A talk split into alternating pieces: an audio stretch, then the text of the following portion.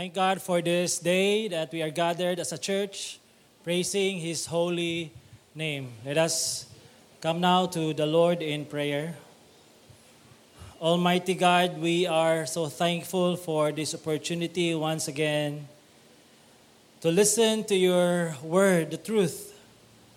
Thank you so much because you gave us this grace of wisdom and knowledge of knowing you. Thank you, Lord, for your grace and mercy that you enable us to live Christian life in spite of various challenges along the way. Thank you, O God, that you are going to teach us your truth and enable us to obey it. In Jesus' name, Amen.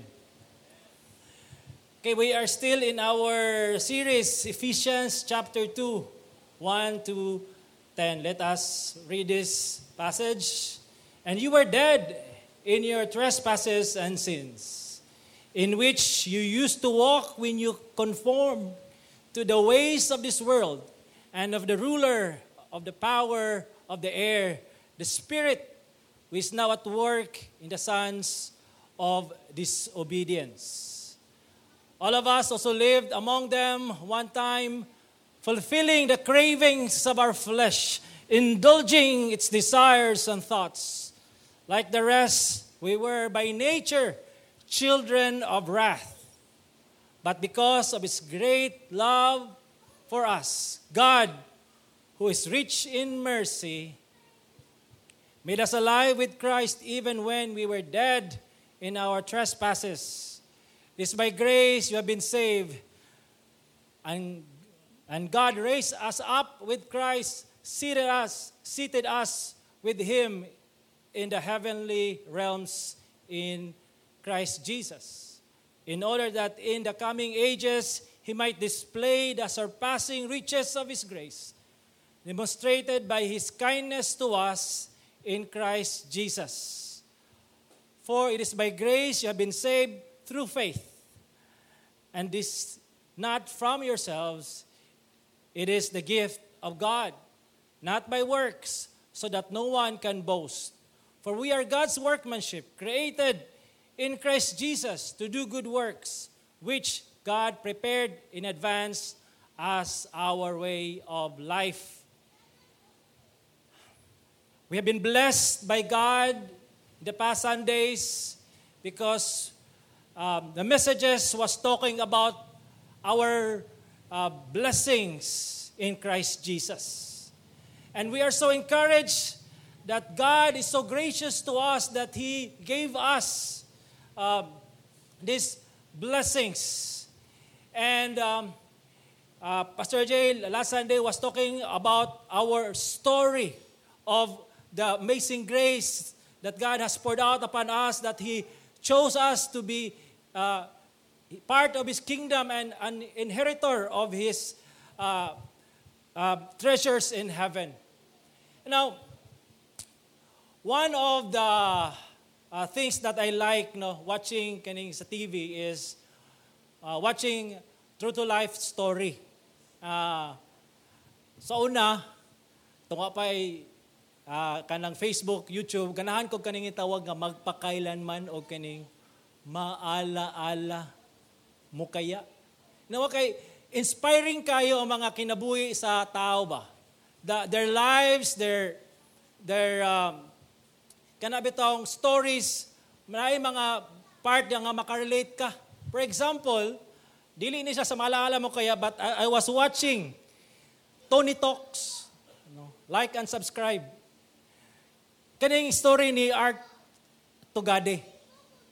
And I was listening to his story and I was inspired because Artogade was born in a very poor family. And he relates that his condition as a child was so difficult. And there was one time when he studied, he used just a kanang lamp lang, no? or lamp nga to kano, maka-study siya. And then, na one time, iyang gishare nga yung story nga, when mga silyas na siya, mag-CR na siya, ay ang buhaton is mato siya sa puso, iyang kuwasag bucket, tubig, and then magdala siya o kaning, kaning purok or sundang, nga ato siya sa, han siya asa, bang dapit nga mingaw-mingaw, anibi? Kalot siya, kalot. O dadto siya magpagawas sa iyang gibati, pagkahuman, tabon dayon, lakaw. Inana kalisod ang iyang kinabuhi. And then, Arthur Togade is, is a billionaire. Silent billionaire ni siya. And uh, i-search lang iyang company, daghan kay sa mga empleyado. And I was inspired because yes, lisod man ang among kinabuhi sa una.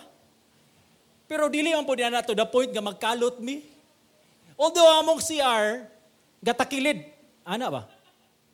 Unya, gibutangan lagi, improvise lang sa akong papa, na, na kanang kahoy, na one time nga akong nagbisita nga akong igagaw sa mag-CR, okay, CR. Na imagine ni mo na gana ang CR niya. Anytime, anytime pwede mahugno, pero ikabalakan na may kahoy sa kilid, dili ka mahulog.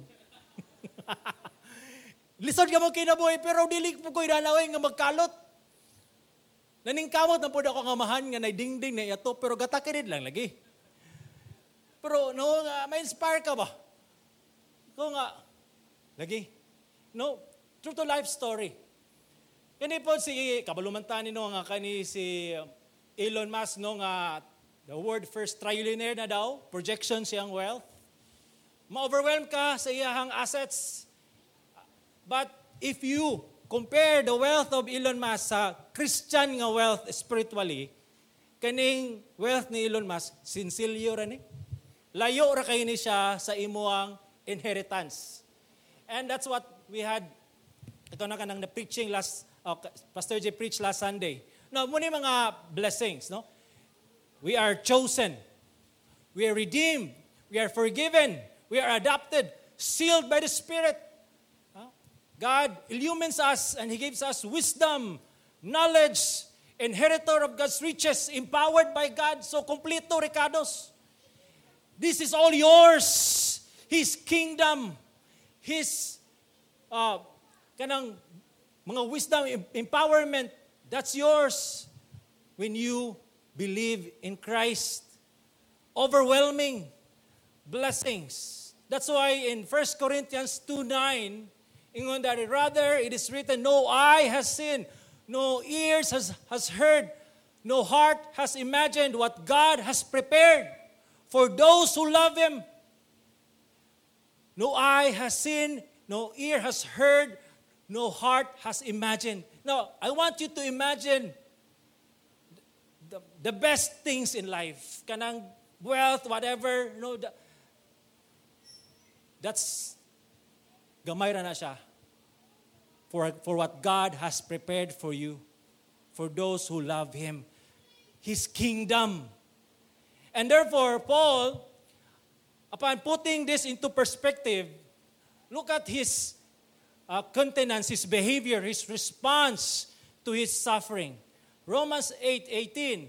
For I consider that the sufferings of this present time are not worthy to be compared with the glory that is to be revealed to us. Yes, while we are here on earth, we suffer. Like crisis, yes. We experience sickness, yes. Our body will deteriorate. Yes, there are challenges along the way. But Paul is looking forward to the glory that is to be revealed. His eyes is on Christ and Christ alone, looking forward of his inheritance. So as a Christian, as we are facing crisis, What's your response? Complaining? And I hope your response is always thanksgiving because you are looking forward of what God has prepared for you in Christ Jesus. You are blessed more than you can imagine. You are rich more than you can imagine because you are in Christ. Now, let's go back to the past, what we were before, before we knew Christ. And I, I titled this sermon, Rags to Riches. rags to riches. Every true Christian has his own rags to riches story. Yes, Nakay story. Okay, let's start from rag story. Kung sa malala mo kaya, di ba, one word lang, akong gitay tulad siya, dead. Dead. Okay, Paul says in Ephesians chapter 2 verse 1, you were dead. This is who you were before you knew Christ. This is your spiritual condition. This is who you are. You are dead. He did not say you're sick, you're paralyzed, but you're dead. Dead in what? In your trespasses and sin. What does it mean?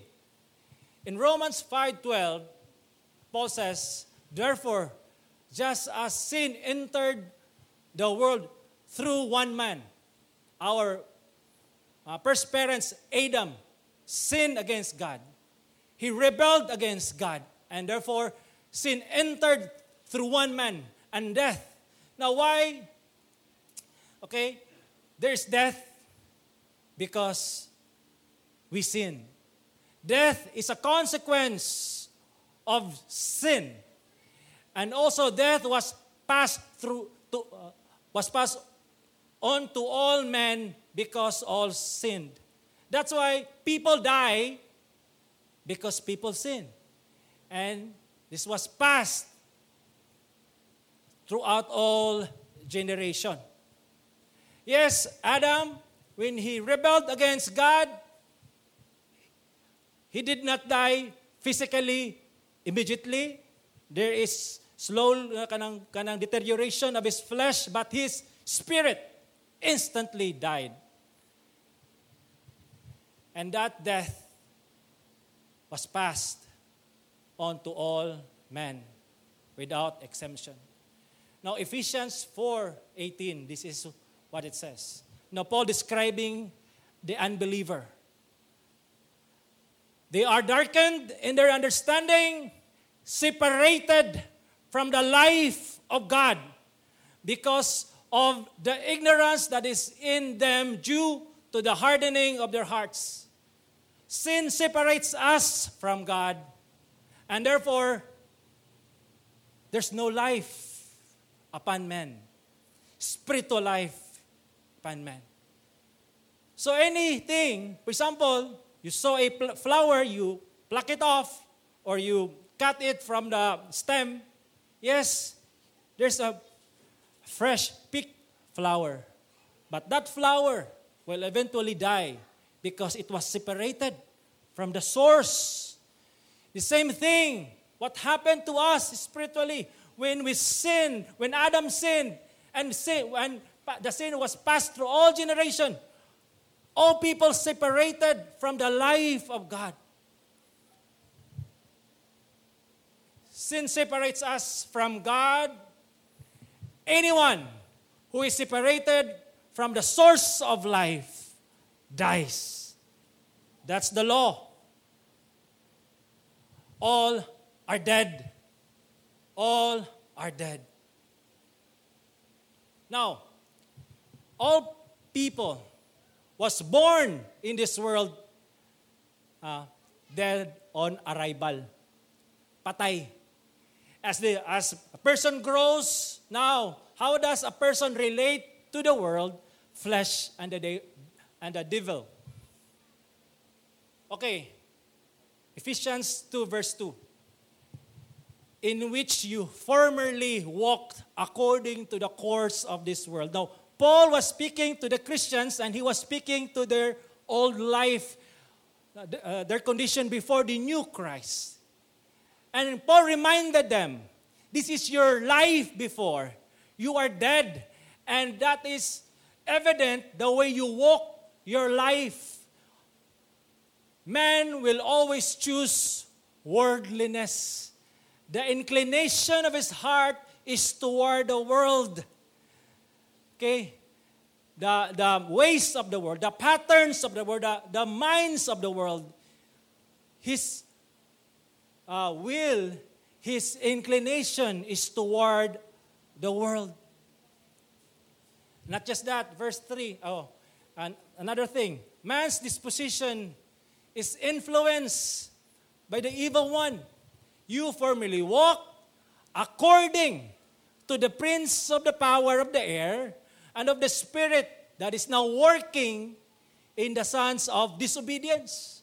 Not just the world, his, the system, the pattern, but man in his uh, dead state, the one that influenced him or her, the pattern, that the, the, the power that influenced her to disobey, to love the world, is the power of the air. This is uh, referring to Satan, the evil one, now working in the sons of disobedience. Di ba? Bibo kayo ang Facebook. Pag decide sa court sa sa bato sa USA nga ang abortion uh, dili na illegal na siya and then ang mga state ay makabuot kung ilabang i-pursue or not. Daghan kay mga celebrity, this is not right. This against our rights, our bodies, our choice. And we all know abortion is murder. Abortion is sin.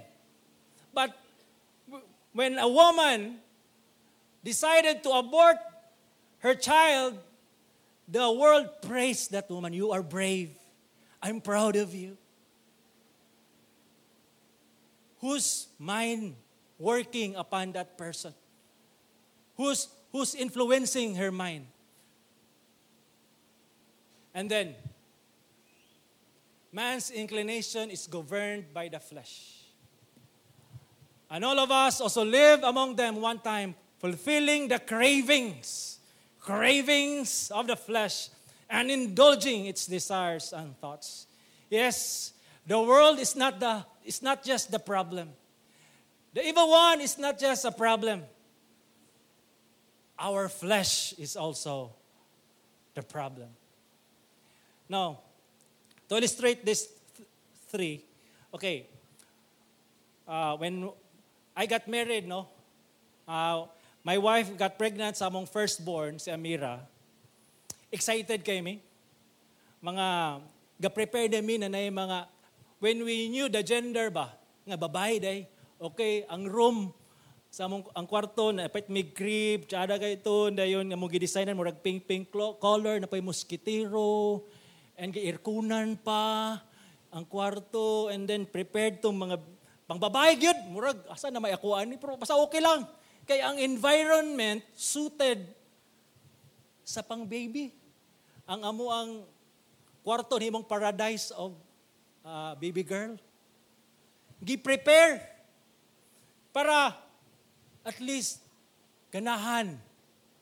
Sa Amira karon, dako na ang iyang gusto is ato sa kids zona. Asa pa itong dapita. Muyang gusto gud. Kay kato nga place, ampay niya. So, kaning world is tailor fit, groomed according to our desire. Why the world is full of murder, lust, materialism? Because that's the desire of man. Muna ang gusto sa man, that's the inclination of man. Why pornography is rampant? Because the man's heart is full of lust. We are dead in our trespasses and sin, indulging its desires and thoughts. Why Philippines is corrupt? Because Filipinos are corrupt. That's the Word of God. That's the, the diagnosis of God to the true condition of man. We are sinners. Like the rest, we were by nature children of wrath. Like the rest, walay mapili. All of people, no exemption, were children of wrath. We are doomed to the wrath of God His judgment, we are worthy of His condemnation eternally. We are children of wrath. We are dead in our trespasses and sin. What we deserve in life is the judgment of God, His wrath. Man is dead in his trespasses and sin, and his default nature is to serve the world, the flesh, and the devil. Muna, ang kondisyon sa tao, this is who we were before. If you're a Christian who loves Christ, this is your spiritual condition prior to your relationship with Christ. And I know you can relate. And I know we have seen people everywhere. They prefer the world than Christ.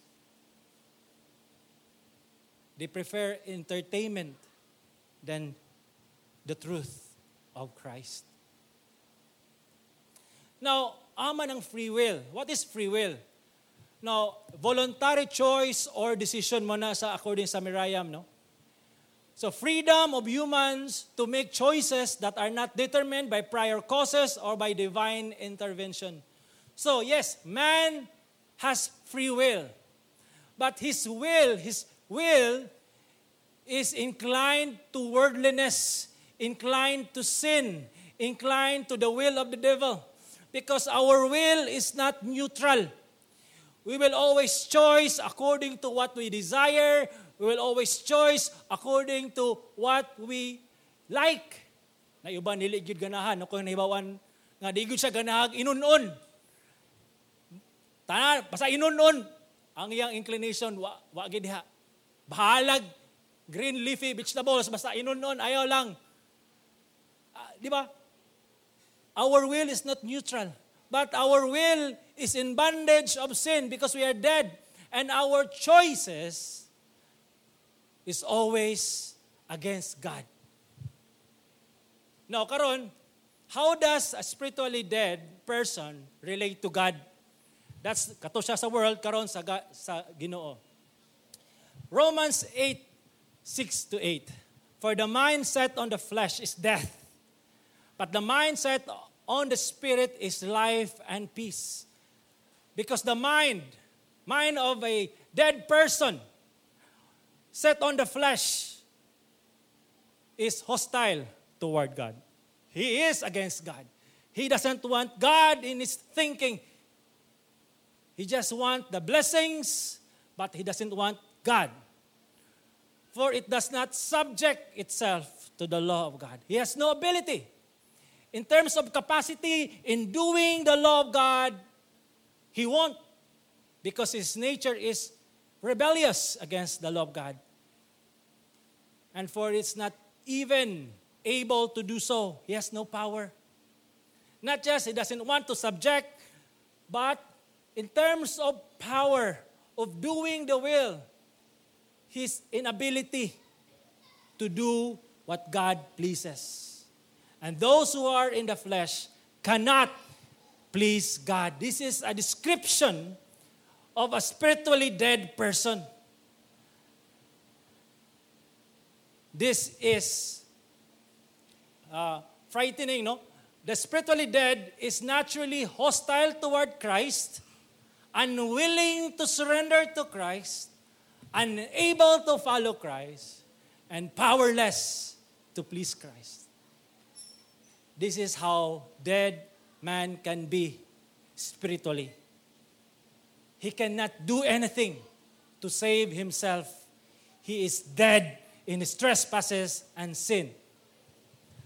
Now, to give you an example, kining rich young ruler. Okay, the story goes like this. Mark 10, 17 to 18. He was setting out on a journey. A man ran up to him and knelt before him and asked him, Good teacher, what shall I do so that I may inherit eternal life? This person wants eternal life, wants uh, treasures in heaven, wants to be saved. And then, what shall I do? Thinking that through his good works, through his effort, he gained eternal life. But Jesus said to him, Why do you call me good? No one is good except God alone. So Christ gave him the standard of goodness. Only God is perfect. Only God is good. God is holy.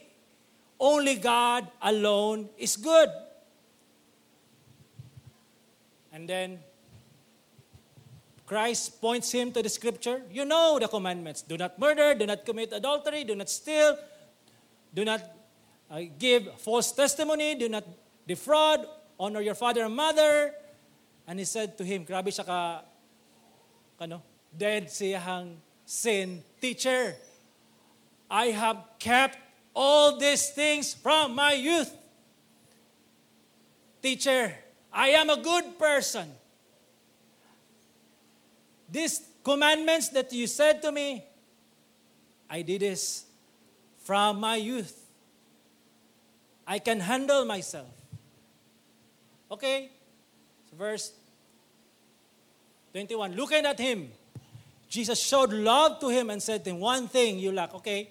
Now, because you said that you did all these commandments from your youth, one thing you lack, meaning Christ test his profession. Okay?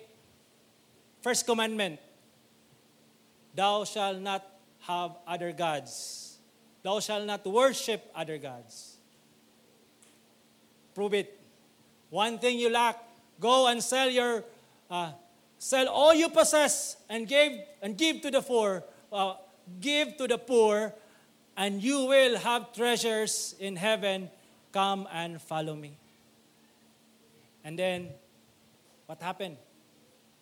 But he was deeply dismayed by these words and went away grieving, for he was one who owed much property.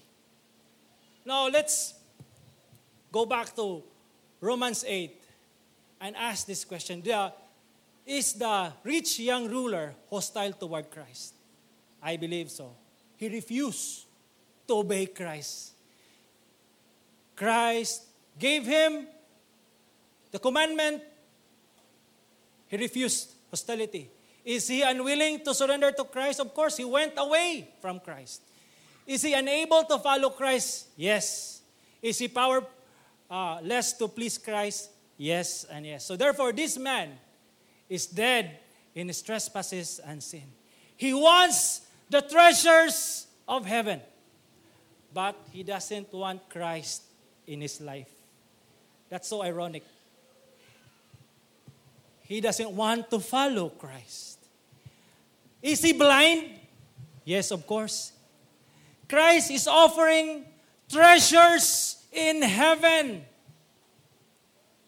But he couldn't see his values, his inclination is towards the things of this world. Once in a lifetime offer. But he was blind. He was dead in his trespasses and sin. He loves the world more than Christ. More than God. That's why Jesus said, looking around him and said to his disciples, How hard it will be for those who are wealthy to enter the kingdom of God. Ay, salamat kay pobre ko na lugar sa langit. That's not what Jesus meant. Okay? And his disciples were amazed at his words, but Jesus responded again and said to them, Children, how hard it is to enter the kingdom of God. How hard. Even the rich could not enter into the kingdom of God in spite of his of their richness, of their possessions, they could not. How much more? Katong mga fishermen, how much more kaming mga, di ba? Isod kayo. It's hard. Yung siya, mas sayon pa, it is easier for a camel to go through the eye of the needle. And this is literally what it means. Masayon pa ang camel nga makasulod sa eye of the needle. Imposible naman kayo na ano. Pero masayon pa ang camel. Inana, than a rich person to enter the kingdom of God. And then they were even more astonished. Ana sila, Solomon eh.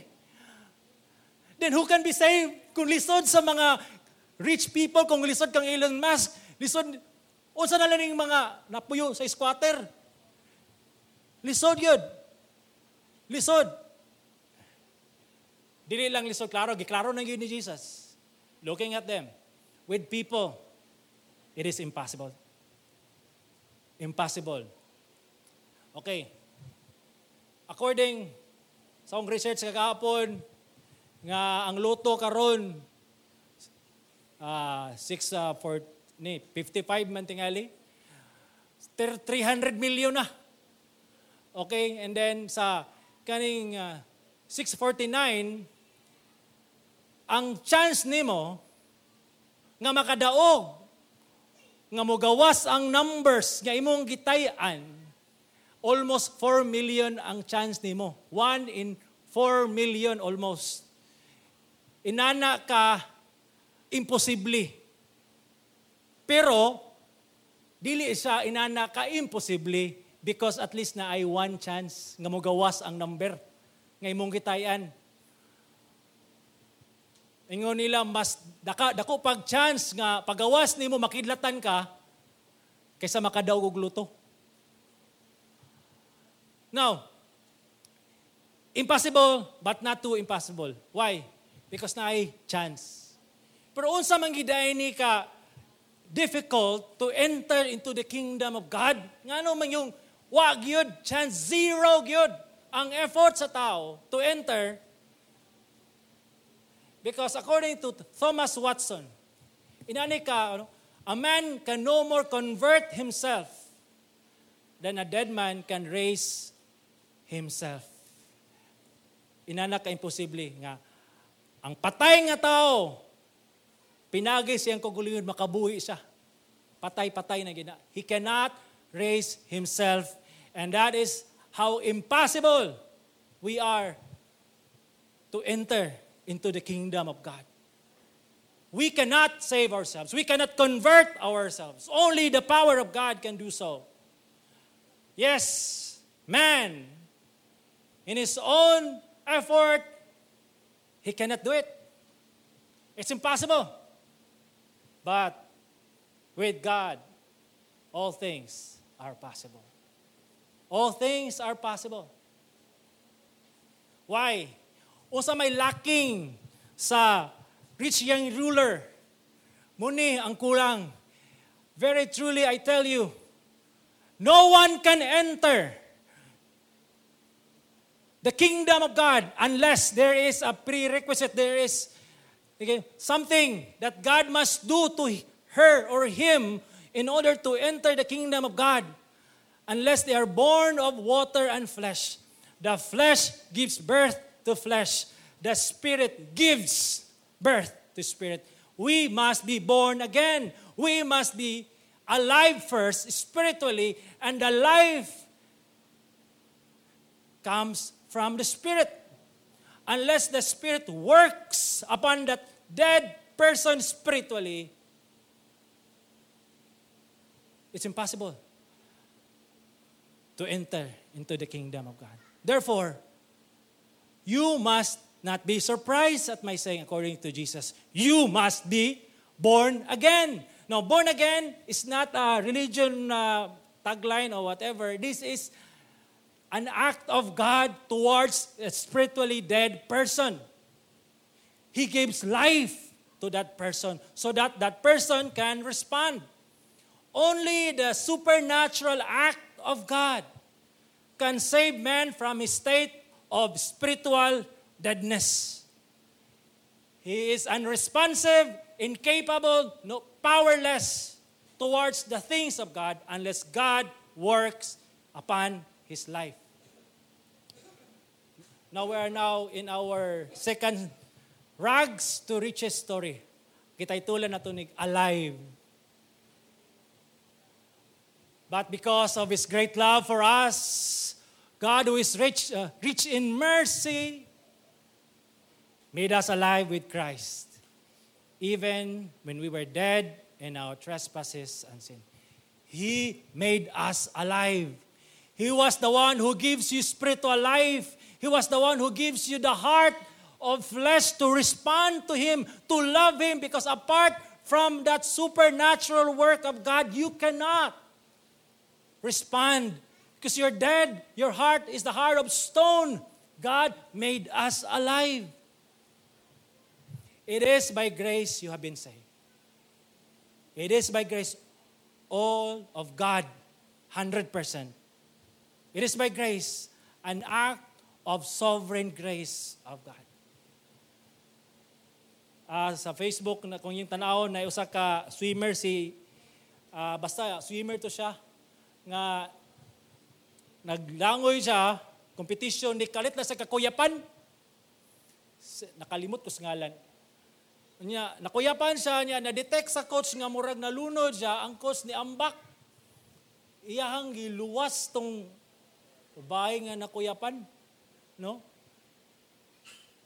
Now, gi-rescue, gipato sa surface, gi-resuscitate. Now, this is our condition. Uh, kanang spiritually. We are dead. And God, by His grace and mercy, resuscitate us spiritually. He gave us life, enabling us to respond. We are unresponsive. God gave us life. Okay? Look at what happened. This is a very wonderful passage about uh, spiritual resuscitation or God giving us life. Okay? Paul preached the word of God, preached the gospel, and then there was one woman uh, sitting in front of Paul, heard the good news, and look at what the Lord, look at what the Lord did to her. The Lord opened her heart. Wala nakingon ang Ginoo nga bihulatan ko ni si Lydia. Nakadungog na siya, mag-wait lang ko nga mo respond ni.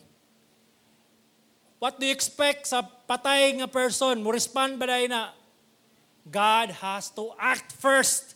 God has to initiate first. God has to open her heart first so that Lydia could respond, could believe, could repent from her sin. And that's why he, she was baptized.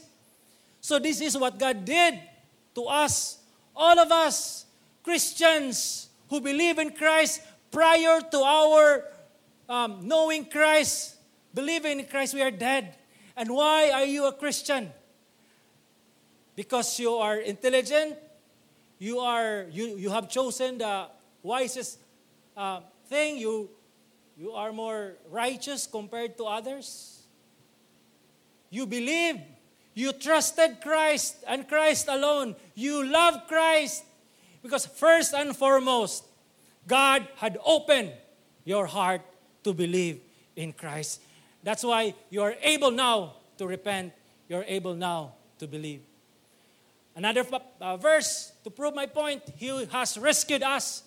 Nung kaning rescue, dili lang ni siya rescue nga nabaliag buk bukog or nakuyapan. Rescued us in our spiritual deadness. And look at, brought us, we cannot brought ourselves into the kingdom, just like the rich young ruler, God was the one brought us into the kingdom of His beloved Son. We are dead. God made us alive. God gave us um, spiritual life. That's why you are now enjoying the presence of God. Na nakay-appetite sa iyong word. That's why you, you appreciate the teaching. Kaning nga truth. Dili na ni boring sa imo ah. Kung ikaw na mino mo sa manili, ka ask the wisdom of God. But you know what? We can appreciate now spiritual things because we are alive. Our heart now beats for Jesus Christ. Another thing, the Spirit gives life. And the flesh in of yourselves prophets nating natay saying ano, ano sa binisaya may pamaglana kog putot kani kani dong putot dili na kanang kanabi tong gamay kayo nga lubi baby or kanang premature nga lubi nga wa maginay oil pero maglana ka Masig ka ng puto, at least napakay matiti daw nga lana. Pero kung flesh, God, wag yun, zero ba? Prophets, nothing. Wa kay ginansya. God must act first. God raised us up with Christ, seated us with Him. Can you just imagine? This is how gracious God is. He raised us up, give us spiritual life, and He did not leave us in the cold. He adopted us. Come in. You are now part of my kingdom. You are now part of the family. This is seated us with Him. This is a sign of intimacy. You are now uh, belong to the family. You are part of the kingdom in the heavenly realms. You have a place now in heaven because you are raised up. God raised us up with Christ. In order that in the coming ages, He might display the surpassing riches of His grace, demonstrated by His kindness to us, to the believers in Christ. Display. No, China ug Amerika, nag-flex og mga muscle panahon maglabay diha sa South China Sea US grabe oh. aircraft carrier. China pod na po ilaha flexing their muscles. But in Ephesians God flexes his muscle of his grace and kindness to you. So gusto kag kaluoy? God has already shown you His grace and mercy. Left you in your spiritual death condition. You cannot choose Christ. But because of His grace, He has lavished His love upon you and give you spiritual life.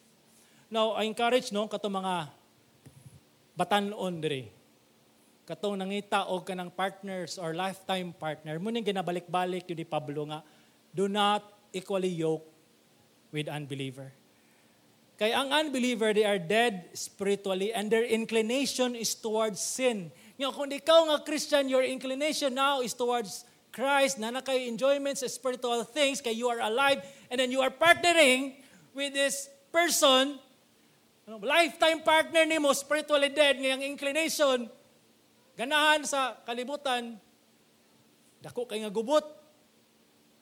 Namanggali, gubot kung pulos Kristohanon. Yes. Yes, kami sa akong asawa, naami conflict. Naagya po'y kanang struggle. Pero when it comes to the things of God, makasinabot mi. Magpista ta sa word ni Lord, di sa muli kramo. Pag devotional ta, o devotional, ay problema. Simba, simba. Why? One heart diya sa Ginoo. Naamay Kristo. Mo nagipangayon ako sa Ginoo, Lord, minyo manggaling ko, Lord, tagay ko Kristohanon. Ah, gipakapin na lang niya doktora. Okay ra. Salamat, Lord. Pero ako gimanghayon Kristohanon. Listen kayo ni. No? So akong muni, ang grasya ba? Nagrasyahan po ko sa Ginoo, gidisplay. Gidisplayhan ko niya. Eh, riches and kindness. Yes. Ah, part na siya. Okay, mga kaigsonan, God is so good. Muna naman God is so good. Balag, magkagulian ng kalibutan, makataas man na. God is so good. God is so gracious. God is kind. Because He gave me spiritual life. It is by grace you have been saved through faith. Grasya ni, kaluoy ni sa Ginoo. In kaning faith, remember this faith, this is not from yourselves. You cannot manufacture saving faith. It must be given by God. It's the gift of God, not by works, that no one can boast. Gift of faith. Muna ang grasya sa Ginoo. Wala lang si Jesus nga iyang gilans, nga, namatay sa cross to pay the penalty of our sin, but God applies the redemption to us by giving us faith, and that's why we are now able to believe, to trust Christ, and treasure Christ in our lives. Kung kay partner, mga anak, nga dili, wala pa inclination towards the things of God, continue to pray because only God can transform their heart by the grace of God. God exercises His sovereign grace and displays the riches of His grace to all His elect by granting them the gift of saving faith. Dili na ni random, kinsabi, dili ni maganana ang Ginoo, kinsabi akong tagaanan niya. Kuana, exclusive, klaro na kinsa iyang tagahan, the elect. All the elect, He's chosen before the foundation of the world. He grants saving faith for them to trust and believe in Christ. If you are a believer, God has granted you that faith to trust in Christ. And that is an act of sovereign grace sa Ginoo. For we are God's workmanship, created in Christ Jesus. Di mo na makaingon ta nga, we are a new creation. Now remember this, when God um, gives life to Adam, di ba? That Adam fell. No, katong nagpakasala man si Adam, so nam- namatay siya in his sin. And that sin passed to all people. And then God created us. No, we are a new creation because God gives us spiritual life in Christ Jesus. That's why we are now the, a new creation in Christ. The old has gone and the new has come. And we are created to do good works, which God prepared in advance as a way of life. Every a person who is really saved by grace does not need to be told that he is under solemn obligation to serve Christ. The new life within him tells him that instead of regarding it as a burden, he gladly surrenders himself, body, soul, and spirit to the Lord. We are a new creation in Christ Jesus. That's why our joy is to serve. Our joy is to listen to His truth. Our joy is to worship Him. Yes, we're not perfect because we're still in this body of corruption. But God is transforming us day by day, empowering us to live out our Christian life. Indeed, we are spiritually alive. My question is Are you alive? Are you born again? Are you? Do you have love for the Lord Jesus Christ? Do you treasure His word? Do you desire to obey Him? Be born again. Believe in the Lord Jesus Christ, and you will be saved. Our spiritual rags to riches story is the story of God's amazing grace. We are dead in sin, but He made us alive in Christ.